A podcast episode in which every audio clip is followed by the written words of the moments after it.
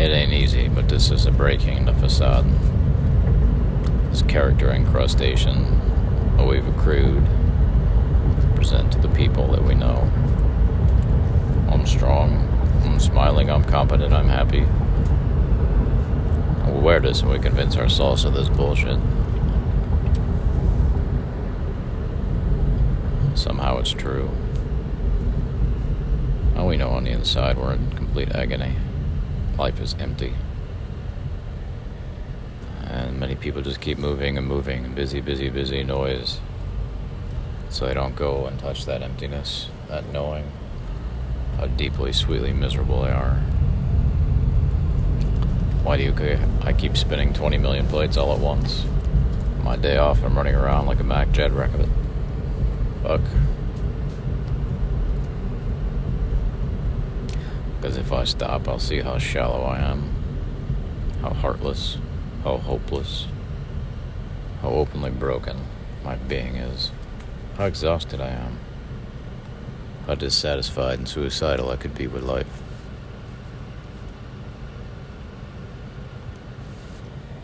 You know, as long as you're running and staving it away,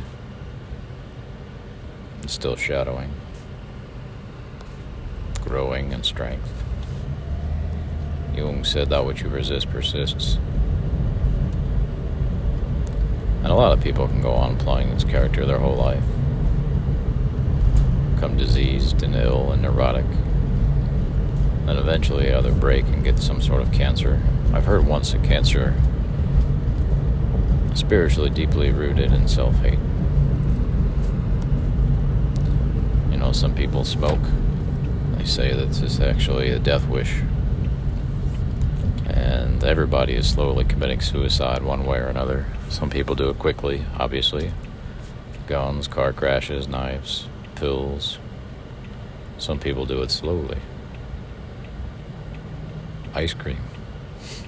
Cigarettes. All kinds of ways to slowly kill and punish yourself. Because we know deeply, rootly, who we're missing the mark. What we were made to do. And there's so much scaffolding from society, Hollywood, about what we should do and are, could be. We have obligations we feel to the family, to our friends, to be a certain way, an upstanding citizen, uphold morality and the law and responsibility. All these structures inflicted from the outside that have no truth. It's almost like taking and drinking seven million different poisons. I'll drink this one over here and this one over here. Thank you, Mom, for this one. Thank you, my boss, for this one. I'll drink all this poison. Maybe when I'm as poisoned, I'm get drunk and inebriated, and then I won't mind how agonized I am. When I was a drunk in Ecuador, I drank eleven a.m. every morning. Charlie's bar, I'd be there breaking open the beer sometimes if Charlie wasn't there, and go to Little Tienda and get my Pilsner and or my Klub.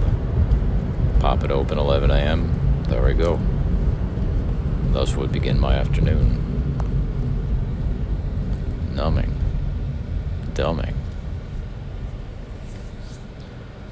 And so we drown ourselves in all different ways.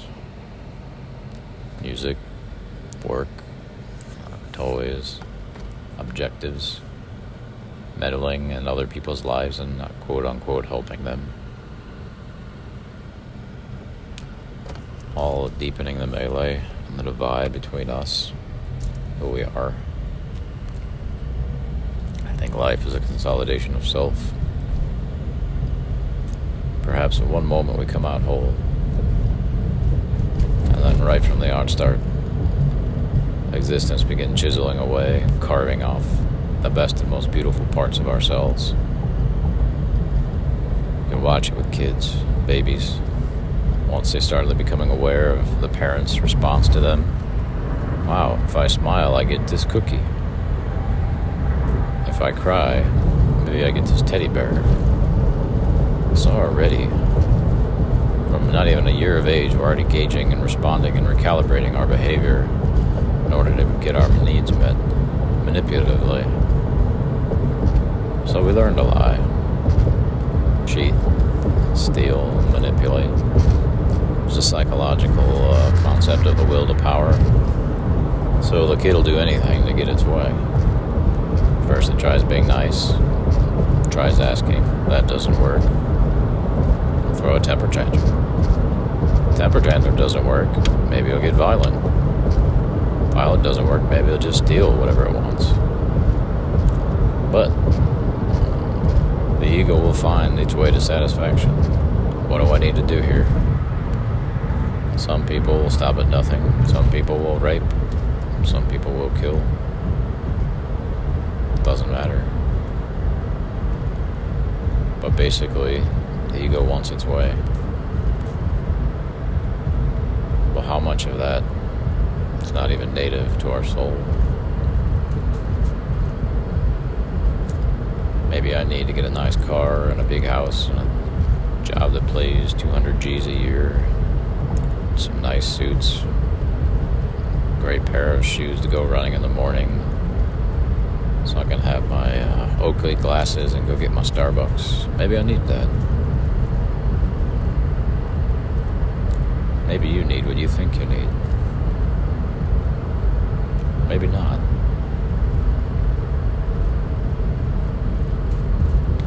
The nuances laid down are so old, we don't even notice they're separate from us. So if I have a line in a program running in mind about who I am and what I need, it's been there for so fucking long, I identify with it and behave accordingly. Say I was two years old, three years old, four years old.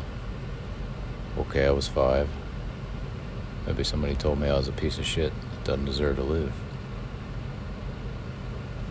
Maybe someone important that said that. And I said, well, I guess they're right. So, uh,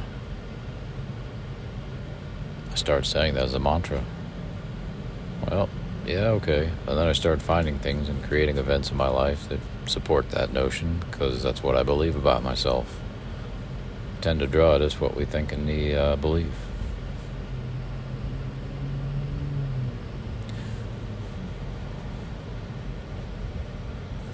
Many people are living lives in commercials, so disconnected from themselves, so broken, I can't even feel anymore. They don't even know how depressed and miserable they can be. There's something just off. Instead of addressing it, or changing it, or admitting it, dive head deep first.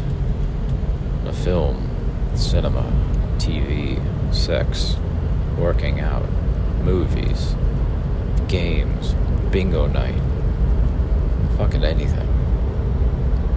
W W F. Hide, dive deep and hide, far, far away from ourselves. Everything is a drug.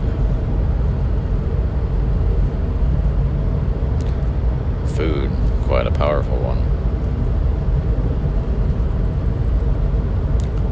Bhagavad Gita says quite clearly, food is God. Our body is a temple. So the things that we put inside of it can be abusive.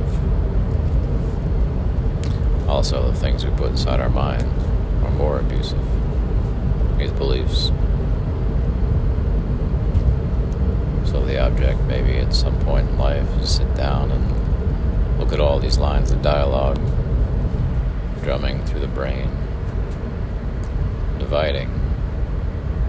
What's this? What's mine? Is this an implant? Particularly powerful, I think, would be music. Our thoughts create our reality. So if we listen to certain music with certain lines of dialogue and we sing that in our off time, in our off hours, that becomes a mantra, a creative principle. So say someone like Kurt Cobain writes a song, I hate myself and want to die. Someone else, a bluesman, I'm so lonely I could die, Hank Williams. ways along the jukebox of the brain long enough, what does that do to shatter and splinter the psyche?